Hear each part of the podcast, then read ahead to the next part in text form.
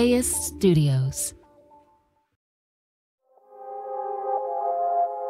Last week on Norco 80. I was in kind of half a daze, getting ready to pass out. You know, I'm not gonna sit here and freeze. I'm gonna find Chris, go to jail, you know, where it's nice and warm. When they talk about the arming of police in America, it starts here. It starts with the Norco bank robbery. Let's put it this way I would rather go through the shooting again than have to put up what I had to put up with in court. And what they called me, what they said I was doing, what I was reading in my newspaper when I got home, that I killed Evans. The press referred to the remaining robbers, Chris Harven, Russ Harven, and George Smith, as the Norco Three. The Norco Three were held at the Riverside County Jail, and about a week and a half after they were arrested, they had some visitors. It is 10:01 hours, 5:19:80. The following will be with Miss Estrada and inmate Chris Harven. The police made recordings of some of these visits, and in them, you can hear it's the first time the robbers had to explain what they did to friends and family. One morning, Chris Harven, George's roommate and old coworker from the Parks Department, met with his new girlfriend of three months, Olivia Estrada. I wrote you a nice letter explaining everything. I was going to get a, a stamp. You know, I get stamped envelopes today. I was going to bring you some stamps, but I didn't. Chris Harven, who had problems with infidelity in his marriage, according to his ex wife, had been seeing multiple women in the lead up to the robbery, including Olivia. When she visited, she sat on one side of a plexiglass barrier, speaking through a telephone to Chris. I just went berserk. You know, things were going down in my life at that period of time that I didn't like. You, you were one of the only things that were, you know, a shining moment. You know. Chris tried to explain to Olivia why all of this had happened. I thought, I thought I was making you happy. You were. You are. You know. You're beautiful today. I know I let you down a lot. I'm shocked. Well, I, I'm shocked too. I didn't know what I was doing. They talked about the slug he still had under the skin of his chest. Chris told Olivia he was worried she was being harassed by the press. Poor Olivia, he told her. Poor Olivia. What do you mean, poor Olivia? Now you're suffering more than I am, really. I don't know where I went wrong. I strayed off God's path for a moment. Here I am. Billy and Danny and George are all running out of cash. So what was so important about that? Nothing. None of that's important. It isn't. You know? Now I realize that. I just want to look at you. Chris told her, I just want to look at you. Sorry you met me. No. I'll never be sorry about. I'll just never understand why, that's all.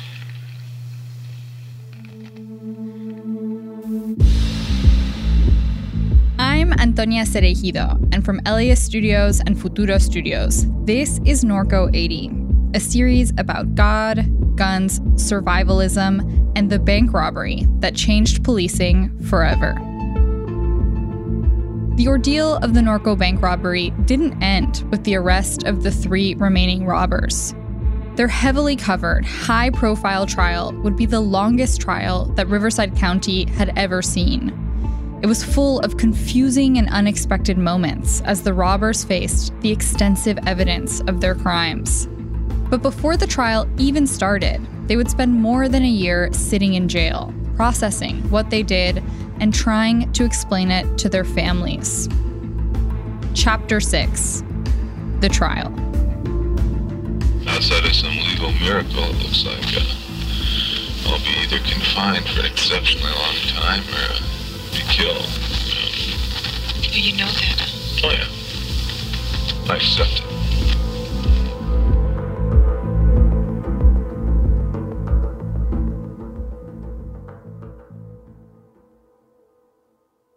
It is 9:43 hours. The next visit will be with Russell Harven and his father. Nine days into their jail stay, Russ Harven, the quiet younger brother of Chris Harven, was visited by his stepfather, Walt. Going, Dad? Uh, not bad. His mother was too distraught to come. How's mom doing? Oh, well, she's got to, you know, have a little time to get over this. She, uh, she didn't feel up to coming out today. She's uh, stuttering. Funny to hear her stuttering, but she gets over that. It just happens once in a while. Yeah, I'm really sorry that this happened. You know, it's happened. Well, I'm kind of sorry and I'm kind of glad because now I'm back to Christ. Yeah. In jail, the robbers were retreating further into their religious beliefs.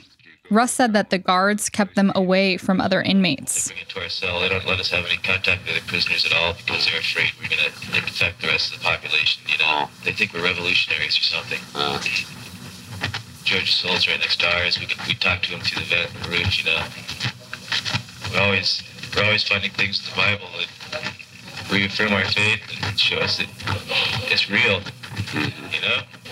Russ said that they talked to George through a vent in the roof. And they had all decided there had to be a divine reason they had survived the robbery. Yeah, well, me and Chris, we figure, you know, um, Jesus Christ has got to have something, you know, some plan for us because, like, I had a head wound. Yeah. Bullet went, went in and traveled under the skin and then went out. And, you know, I'm still alive. So we figured Jesus Christ is watching over us for something. It's hard to tell whether his stepfather took this seriously. He tried to steer Russ towards the practical. oh, what did you want to do with your Volkswagen? Um, I guess, I don't know. What do you guys want to do with it? I'll never be driving it again. Uh, I don't know what else to say, Russ.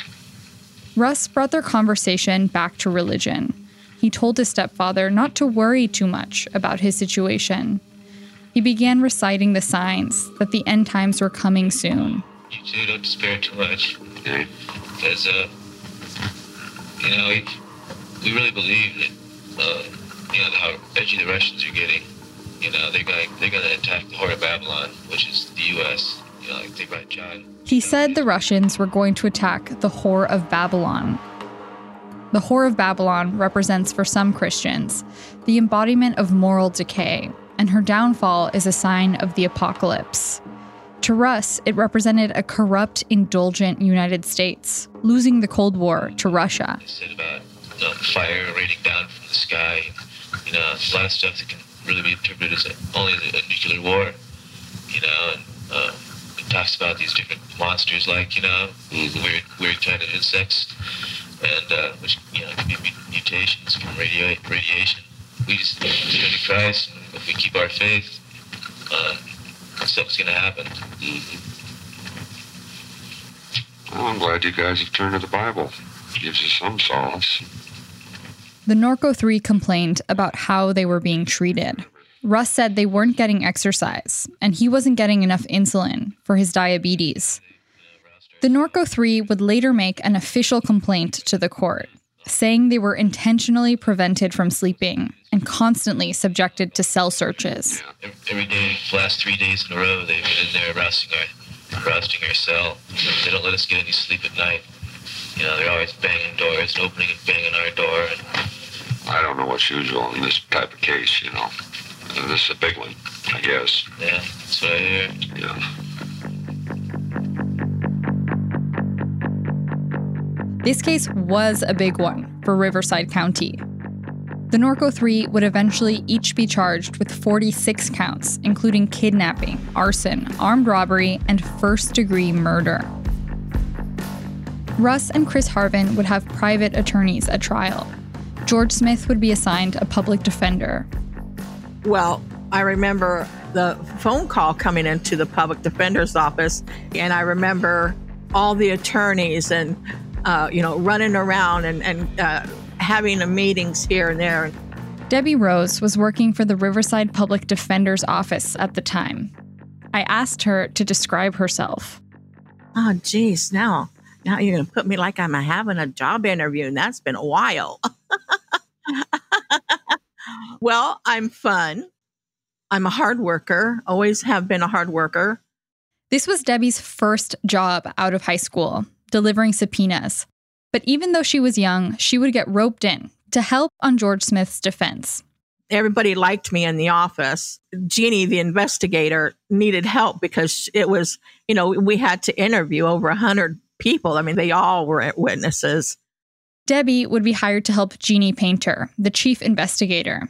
Part of Debbie's job was visiting George Smith at the Riverside County Jail, spending time going over notes with him on the case. I got this case uh, right out of high school. I knew didn't know anything about you know the law or criminals or anything like that until I started working for the public defender's office. So I was very impressionable and innocent. Debbie had never met someone like George before. Um, he even wrote a book while he was in jail, and it's handwritten. It's not. I mean, it was not published or anything. And it was called Armageddon. To me, I just thought that was Looney Tune. you know, I didn't think that was going to happen during my lifetime. I mean, because you know, I'm I'm pretty religious myself and read the Bible and all that. But she was determined to represent her client as well as she could.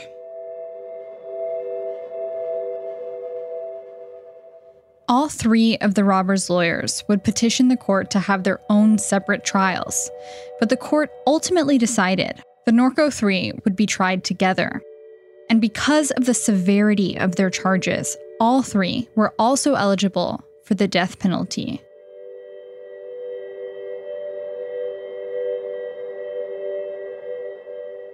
At the Riverside County Jail, the Norco Three knew that the chances of a not guilty verdict were bleak. You got any valuables in your room that we should uh, know about? Put away for you.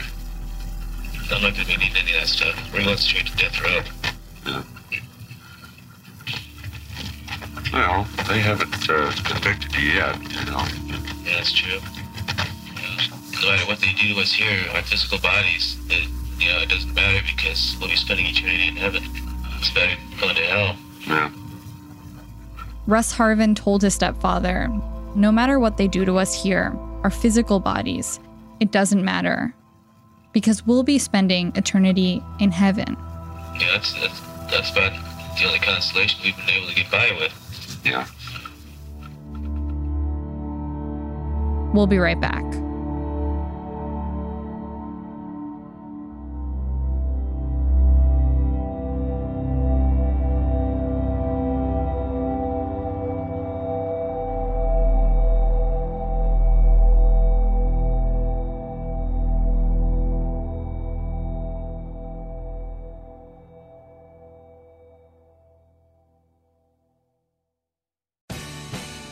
The LAist Spring Super Sweeps is happening now. You can win amazing prizes while supporting your source for local fact based journalism. One lucky grand prize winner will get to choose a brand new Lexus or $25,000 in cash. Other prizes include an electric bike from Juice Bikes and $1,000 gas gift cards. Your donation of $60 gets you one entry to win, and the more you give, the more entries you get. Donate now at LAist.com slash sweeps. LAist has a new live event series with the James Beard Foundation. We Are Where We Eat will go behind the scenes of some of your favorite LA restaurants to find out how and why they do what they do. I'm Austin Cross. Join me for the first event where we'll explore how restaurants help make a neighborhood and we'll all have something delicious to eat afterwards. It's May 22nd at the Crawford. Get your tickets now at laist.com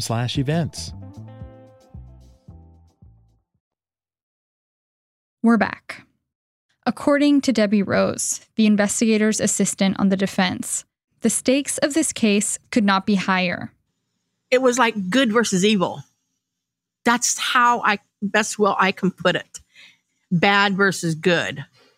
It was supposed to be the DA was supposed to be good. but for me, it was just the opposite. Debbie believed George Smith and the other robbers were just a group of people who were in a tough spot and made a bad decision. He was going to be losing his house.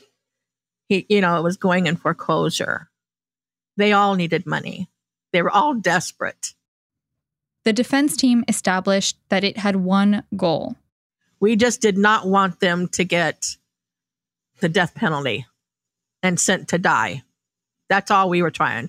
We did, of course, could not deny that the crime occurred you know, that would be silly. On the prosecution side, they also had one goal to prove beyond a reasonable doubt that the Norco 3 were guilty. Prosecutors, the main thing that we have to do on very serious cases is to make sure nothing goes wrong. Because if a prosecutor is doing his or her job properly, you don't file losers into court. You don't. This is Kevin Ruddy. He was a young and eager deputy district attorney for the state. It wasn't tactically, it was not a difficult case. It was pretty obvious what had occurred. And it was a matter of just being able to present that to a jury. But still, the prosecution was feeling a lot of pressure. This was a case in which an officer died. And so local police agencies were watching closely. Kevin could only imagine what would happen if they weren't able to convince the jury that the robbers were guilty. They're going to come after us with pitchforks and torches. Given the high profile of the case in Riverside County, the judge granted a request to move the trial down an hour and a half south to Vista, California, in San Diego County, where jurors were less likely to have heard of the bank robbery. Debbie remembers having to relocate and room with her boss, Jeannie Painter. They set us up, the public defender's office, got us an apartment in Vista, California which was very convenient. And so me and Jeannie, uh, of course, she got the bed and I got a cot. In the balmy July heat of San Diego, the jury selection got off to a slow start. We can't confirm this, but according to Debbie, it took so long, it even broke a record. For that time, uh, we made the Guinness Book. It was the longest jury selection in history. It took so long partly because this was one of the first California cases in years with the death penalty on the table. In 1972, the California Supreme Court had ruled that the death penalty was unconstitutional. The state's highest court ruled against the death penalty, calling it incompatible with the dignity of man and the judicial process. So people that were on death row got a reprieve. Their cases were reverted to life in prison. That's why Charles Manson was in prison all these years. But in 1977, three years before the robbery, the death penalty was reinstated in California. And the Norco 3 trial would be one of the first death penalty trials to test that law in Riverside County. And this meant every juror had to be what's known as death qualified. That means they're not completely against the death penalty and they're not completely in favor of it they have an open mind whether or not the death penalty should be an appropriate punishment.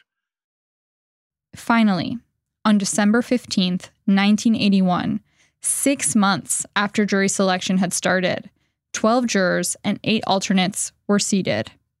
A once very confident prosecution team was finding itself a little uneasy. By the time we were getting six months into the jury, I was really concerned about something something strange happening. Is something going to go wrong? Are we not going to convict them of everything?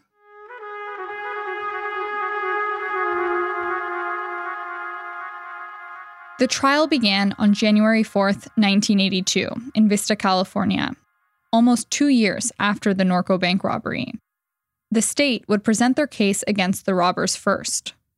You don't go into a, a lot of detail you want them to understand that, look, we had a group of people, they considered themselves survivalists. Kevin Ruddy, the prosecutor, gave the opening statement. Next to him was a table loaded with weaponry as a visual aid bombs, assault rifles, ammunition boxes, everything the robbers had been armed with that day. He addressed the jury holding an assault rifle in his hand. And you'll take them through, you know, the facts of what occurred. They thought there was going to be Armageddon. And they went about a plan, you know, to be able to run off into the mountains of Utah and survive. After the opening statement, one of the first things the prosecution did was bring in the family members of all the robbers, including members of the Delgado family. One of the things that I wanted to get out of the way was identifying the bank robbers that were one was killed at the bank, one was killed up in the mountain. Okay, the Delgados. The prosecution needed to identify the Norco 3 and the two deceased Delgado brothers to establish that they were friends and gun enthusiasts. Manuel Delgado Sr., the father of 21 year old Manny and 17 year old Billy, who had both died that day, reluctantly agreed to testify. Getting Delgado's father in there was basically laying a subpoena on him. And I remember the person that laid the subpoena on him had a discussion with him. Someone from your family is going to get subpoenaed. Who, who do you want it to be? Okay. And, and he basically said, okay, I'll I'll take the subpoena. They weren't talking. They weren't talking to us. You got to keep in mind if you look at, you know, the Delgados, both the sons were dead. Kevin questioned him first briefly, and then a defense lawyer took over. I put him on the stand, had him identify some photographs. That's his son. I sat down and shut up.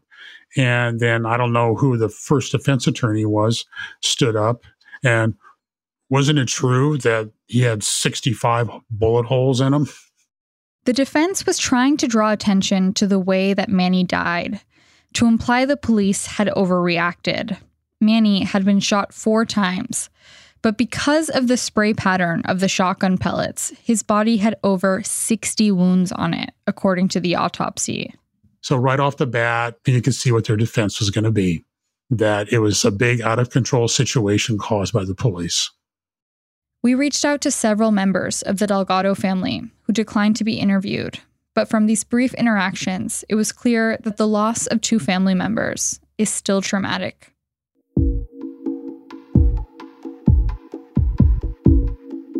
Then, the prosecution began getting into the meat of the case. They presented witness after witness who had been at the scene of the bank and in the chase. They marched through the events of that long day in May with the purpose of laying out evidence, but also clashing over key debated facts of the case. To make their case, both legal teams would need to be familiar with all the guns used that day. The defense and the prosecution would each send someone to test the firearms and analyze their spray patterns.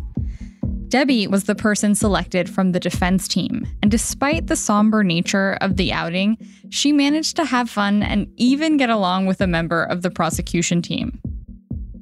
Oh, I loved it. I loved that part. And actually, it was the first time I ever held a gun and everything. And picture this I have this shotgun in my hand. And then he says, okay, go ahead and shoot. And I shot. And then he got right up against behind me again and caught me before I fell. We did, uh, we had to do different spray patterns, is what we were after. Throughout the trial, Debbie was also starting to grow close to George Smith. And to me, he didn't seem harmful. I wasn't scared uh, uh when I first met him. I wasn't scared at all. His hair was very thick. You know, he's got a big bushel of hair you know, and then he had these big glasses, these framed glasses. So it even mm-hmm. made him look kind of nerdish. Did it surprise you that you weren't scared? It did. Yes, it did. Um, because of all this hoopla. The case was frequently in the news, and her family did not share her enthusiasm over her job on George's defense team. My family, they would get mad at me and you know, I would try to explain and they just didn't want to hear it. They, guys, you know, mean and guilty and murderer. But Debbie says she knew a different George. George was fun. I mean, I hate to say that, but he, he's, uh, you know, he's very witty, dry sense of humor, but always cracking a joke. I mean, he always, you know, he always tried to keep me laughing for some reason. And when she looked at him, she didn't see the image that was in the newspapers a bewildered man with crazed hair covered in cuts and bruises. She saw the man she helped clean up. George had his hair cut, his beard was trimmed down to a tidy mustache. Debbie would bring him his dark suit and striped tie every morning before court was in session. You know, you don't, you're not looking scraggly or nothing like that when you're going to court. You always make sure your your client looks their best. After four months, the trial finally arrived at the most contentious issue of the case the question of who killed Officer Jim Evans in Lytle Creek. To give the jury a visual aid of that winding chase, a prosecutor had commissioned a $1,000 scale model of the mountain that was over six feet long and two feet wide. It was made from chicken wire, a compound plaster called Sculptamold, gravel, and featured remarkably accurate figurines of people and cars. Officers who took the stand were asked to painstakingly place a miniature truck and police vehicles all along it throughout their testimony. It was just one of the dizzying aspects of the trial for Deputy Sheriff DJ McCarty. Are you familiar with the movie To Kill a Mockingbird? That's what it looked like. It was packed packed to the gills. It's got this gigantic bench where the judge sits, uh, all this ornate everything. You've got the press in the hallways, taking pictures, people asking you questions. Deputy Sheriff DJ McCarty was the officer that wielded the M16 he wasn't trained to use at the top of the mountain. And from the get go, he was not happy to be in court. While I'm sitting there, I am getting more and more nervous. And I remember sitting there going, I can't do this. I can't do this. And I looked down, and the lapel of my jacket, my suit jacket, is bouncing up in the air with a heartbeat. And I went, I can't do this. The reason DJ was extremely nervous is that, unlike most other officers who had to simply recount what they remembered from that day, DJ also had to defend himself. The robbers' attorneys were arguing that DJ was responsible for Officer Jim Evans' death. He had already heard rumors in the press and at the office about this accusation. I've heard people talking, you know, about, hey, he had no business being up there with a gun he didn't know how to handle. And uh, did he shoot Evans? This would be a huge deal for the Norco 3's case. The most serious offense they were charged with was killing an officer. The defense argued that Deputy Sheriff DJ McCarty fired the fatal round involuntarily shooting the M16 through his windshield while he was inside the vehicle. Officer Evans was shot by a police officer. You know, um, he, when he turned his head around, he caught it right in the eye, and um, it killed him instantly. To get to the bottom of this, both legal teams needed DJ to hand over part of the evidence that had been oddly gifted to him after the shootout. My buddies at Fontana Station took the windshield out had the windshield bullet holes cut out of it and presented to me. This morbid memento held the answer to whether the bullet in the windshield came from within or outside of the vehicle. So they sent that to the labs, uh, sent it back east somewhere to prove that uh, they were trying to say that I shot out the window. A criminalist would later testify that the bullet holes in the window had definitely come from the outside, not from DJ and then they tried to do the thing that uh, the bullet that was in Evans's head was my bullet because it was so dis, uh, deformed that you couldn't do ballistics on it. The defense and the prosecution fought on and on over this. They both put chemists on the stand with opposing opinions. To conclude this question of who killed Jim Evans, the judge did something unusual he requested that the jury make a special finding to determine the killer. It was presented like a multiple choice quiz. The jury could vote between any of the surviving robbers the late Manny Delgado, a police officer, or they could say that they couldn't determine beyond a reasonable doubt. A vote would determine who was responsible for Jim Evans' death.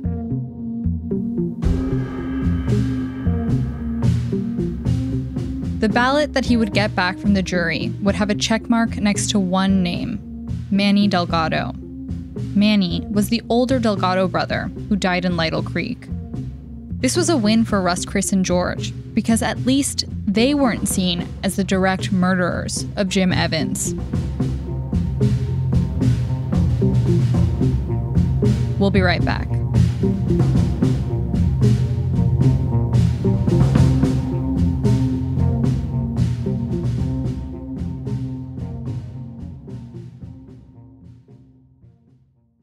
I'm LAist senior education reporter Mariana Dale. The communities that are more marginalized or that do not have access are the ones that are in most need. I help families understand, navigate, and engage with the forces that shape education from kindergarten through high school. How do I explain to my daughter that the same day you gotta celebrate a birthday, you gotta celebrate the day your mama left? And I make space for students to tell their own stories. LAist, independent journalism, fact based journalism. Hi, I'm Tracy Thomas, host of One for the Books, and we are back for another round. This is clearly an NPR audience. yeah, I think they're so smart. Just, what the hell? My guests this time are actor Vella Lovell and author Amanda Montell, whose new book, The Age of Magical Overthinking, is out now. Join us on May 15th at the Crawford Family Forum for book talk, trivia, and hot takes. Tickets can be found at laist.com slash events. We're back. The Norco 3 trial was marked by a contentious atmosphere between the prosecution and the defense that at times would descend into the absurd. DJ McCarty says that when he was on the stand, the robbers antagonized him from the defense table. Just some of the stupidest things. Uh, one of them shot a rubber band at me while I was sitting on the stand. Uh, they would put their hands in certain positions while I was testifying and flip me off. At another point during an argument between the district attorney and a defense lawyer, they began flinging office supplies at each other in front of the jury. I would admonish all counsel, said the judge. Don't throw pencils. And they just developed a hatred, I think, for one another because they just they pounded each other. It was called the pencil fencing incident in the press. And one time, the judge photographed the jury. Kevin Ruddy, the prosecutor, says that one time the judge, in the middle of testimony, took out his own camera. Well, this defense attorney was examining a witness. And all of a sudden, the judge pops up with his camera and takes a picture of the jury. and, and so the attorney says, Your Honor, I object. I'm, I'm asking questions of this witness. The judge, well, Oh, I just wanted to get a picture of the jury. So the jury was looking at him and the camera and not the witness on the stand. it's the only time I agreed with one of the defense attorney's objections. In late April of 1982, the case would almost be derailed by a mistrial. It had nothing to do with what happened during the bank robbery. Instead, the conflict was over George's investigator, Jeannie Painter. Jeannie was tall she was a uh, blonde hair, and I would say she was uh, five nine, probably. Jeannie worked on George Smith's defense, and during the trial, she lived with her assistant Debbie Rose. And she looked like Twiggy, uh, and that's no joke. She uh, also wore glasses, uh, framed glasses, and very smart. She always found a lot of good case law one day, Jeannie Painter was in the middle of a visit with George Smith when the Vista jail deputies suddenly ejected her. They wouldn't give her a reason why, but later, a jail employee reported seeing her engage in, quote, suspicious activity of a sexual nature, end quote, with George in the visitor's booth. The jail report was leaked to the press. Debbie says she remembered Jeannie talking to George on the phone. You know, they couldn't she couldn't hide it because I was living there and he would call her on the phone and you know and i could tell you know by you can tell by the tone. Reporters dug up that jeannie had been previously married to a former client who was serving time for second degree murder. Jeannie was placed on leave from the public defender's office and george's lawyer moved for a mistrial citing the negative publicity. She would be dismissed from the public defender's office on may 13, 1982 but she would continue to work as a private investigator for George Smith's case. So, in some respects, it really didn't surprise me. Thinking about it, it was, well, what's next? Because the case got, the case was already strange enough. And it would get stranger. In a risky gamble to secure a not guilty verdict, Chris Harven and his lawyer decided to tell an alternative story of what happened the day of the robbery. when he was interviewed by the police, he admitted being involved, going to the bank robbery and everything. He gets on the stand and basically says that he got out of the van. Chris would take the stand and would testify, contrary to his previous comments to police, that he was actually never at the bank that day. And in fact, someone else had done the things he was accused of, along with George Smith and Russ Harven. And it was Jerry Cohen who was the third guy inside the bank. He said a man named Jerry Cohen had been a part of their plan. He said he was a man with a bobbed Prince Valiant style haircut, who, quote, always had a good tan, end quote. The problem was Chris had never mentioned a Jerry Cohen before. None of the robbers had. Now, apparently, he was asked, Well, why didn't you say this to the police? First off, I didn't trust the police, you know? Chris said that he had refused to be part of the bank robbery, that instead Jerry Cohen had been the one in the bank. His lawyer presented witnesses that had heard the robbers call out the name Jerry inside the bank. By God, where they came up with that, I have no idea. Let's pull someone out of the sky, I guess. He said the other robbers had forced him to drive their yellow truck into the wilderness where they surrendered. You know, I've heard some big ones, okay, even at that point in time. And this was just amazing. This introduction of another man who did the robbery who hadn't been caught and was still at large, it wasn't just an outlandish concept. It would seriously damage the other two robbers' case. Because when Chris was questioned about Jerry Cohen on the stand, he was also questioned about this new testimony that directly contradicted what he had told the police on tape. And on tape, he had directly implicated his friend George and his brother Russ in the crimes of that day. Who ran the show? Somebody was running the show. George is the one that ran the whole show. Told us what we were going to do, what bank going to see. That's George's bank, right? Cased it out, you know, when he was in there doing his bank work. It was a blow to Russ and George. The next day, he's in the courtroom and he has a, a bruise on his face. And they put him on the stand and he said he got beat up in the jail because now they're calling him a snitch. Chris Harven would only say inmates had beaten him, saying, They told me to shut up and I'd better stay off the stand.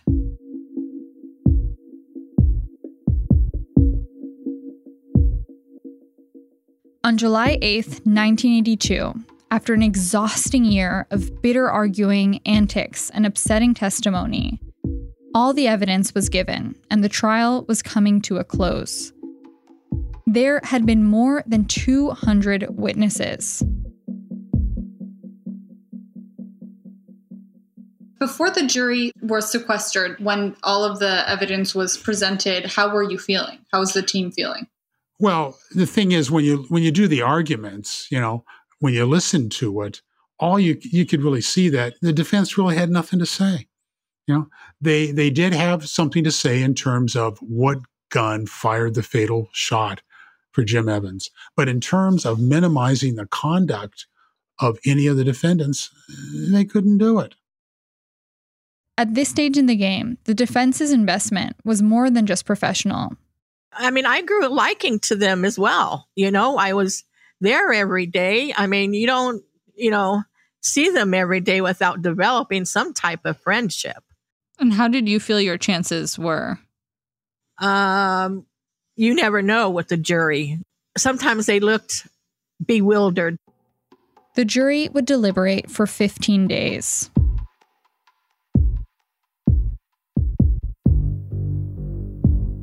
And so finally, one time about four o'clock in the afternoon, we get word that they have verdicts. Jail guards promptly brought the defendants their suits while attorneys hopped into their cars and rushed to the courthouse. By 7:45 p.m., the spectator galley was crammed with friends and family members of the defendants, some who had anxiously attended every single day of the trial for 6 grueling months. George slumped his head on the table as the foreman began to read. And I remember um, all I kept hearing, and it started ringing in my ears, is guilty. Guilty. Say guilty on on everything, even the littlest things. It- like I said, it, it, it rang. Actually, was ringing in my ears. Guilty, guilty. Debbie turned her attention to the prosecution, who she knew would be happy to hear these results.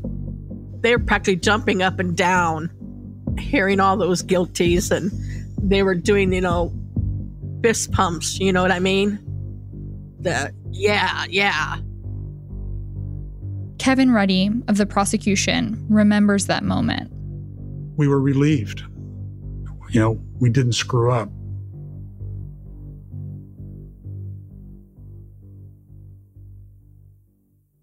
Even if the jury did not think any of the Norco 3 had shot the final round that killed Officer Evans, they still found them responsible for his death. The Norco 3 were found guilty on all charges, but the most important ruling was still to be announced. The Norco 3 would return to court and await their fate to learn whether they would get life in prison without parole or the death penalty whether they would live or die.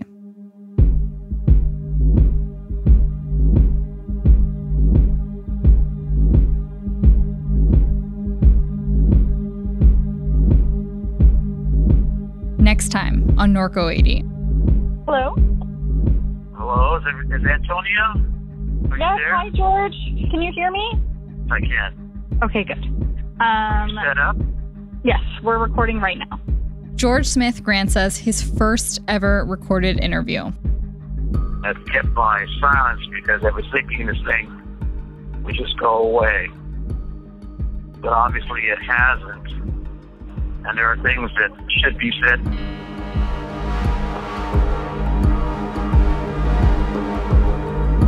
Next week, our conversation.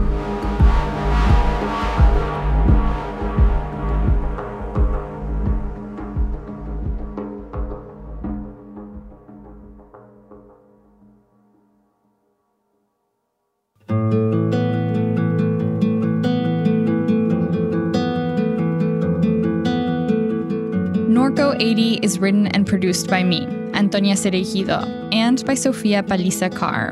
The show is a production of LAist Studios in collaboration with Futuro Studios. Leo G is the executive producer for LAist Studios. Marlon Bishop is the executive producer for Futuro Studios. Audrey Quinn is our editor. Joaquin Kotler is our associate producer. Juan Diego Ramirez is our production assistant. Maria Alexa Kavanaugh is our intern. Fact checking by Amy Tardif. Engineering by Stephanie LeBeau. Original music by Zach Robinson. This podcast is based on the book Norco 80 by Peter Houlahan. Our website is designed by Andy Cheatwood and the digital and marketing teams at LAist Studios. The marketing team of LAist Studios created our branding. Thanks to the team at LAist Studios, including Kristen Hayford, Taylor Kaufman, Kristen Muller, and Leo G. If you want to hear more Norco 80, please follow or subscribe to the podcast on Apple Podcasts, Spotify, NPR One, the iHeart app, or wherever you get your podcasts. And don't forget to rate and review the show.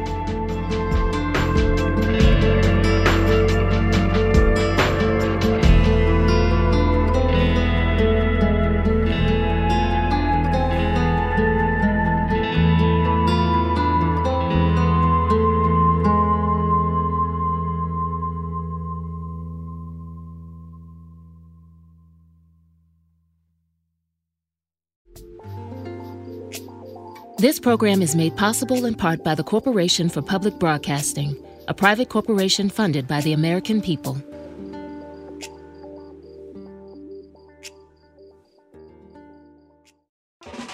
Start your Saturday with something that will grow your kiddos' brains and get their creative juices flowing. Join us at LAist for a morning of multilingual story times, interactive performances, art making, and lots of kid fun. Bring the whole fam and join us for super fun Saturday at LAist in Pasadena on June 1st. Tickets at laist.com slash events. See you there.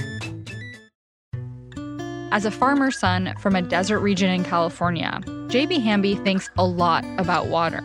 I spent a lot of time digging up history, particularly about water, which is the origins of the Imperial Valley. How this 28 year old became the youngest lead negotiator on the Colorado River ever, and how he could shape the most consequential negotiations to date. Listen to Imperfect Paradise, the Gen Z Water Dealmaker, wherever you get podcasts.